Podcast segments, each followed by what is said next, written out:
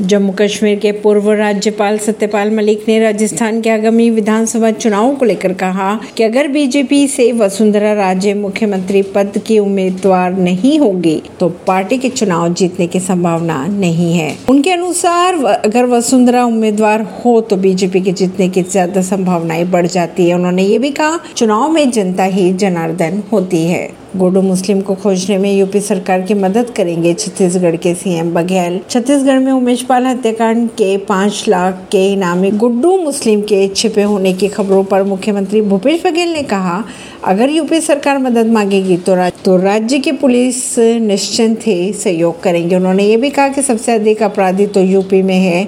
गुड्डू मुस्लिम की तलाश में जुटी यूपी एसटीएफ सोमवार को छत्तीसगढ़ पहुँच चुकी है। ऐसी ही खबरों को जानने के लिए जुड़े रहिए जनता सरिश्ता पॉडकास्ट से। परवीन दिल्ली से।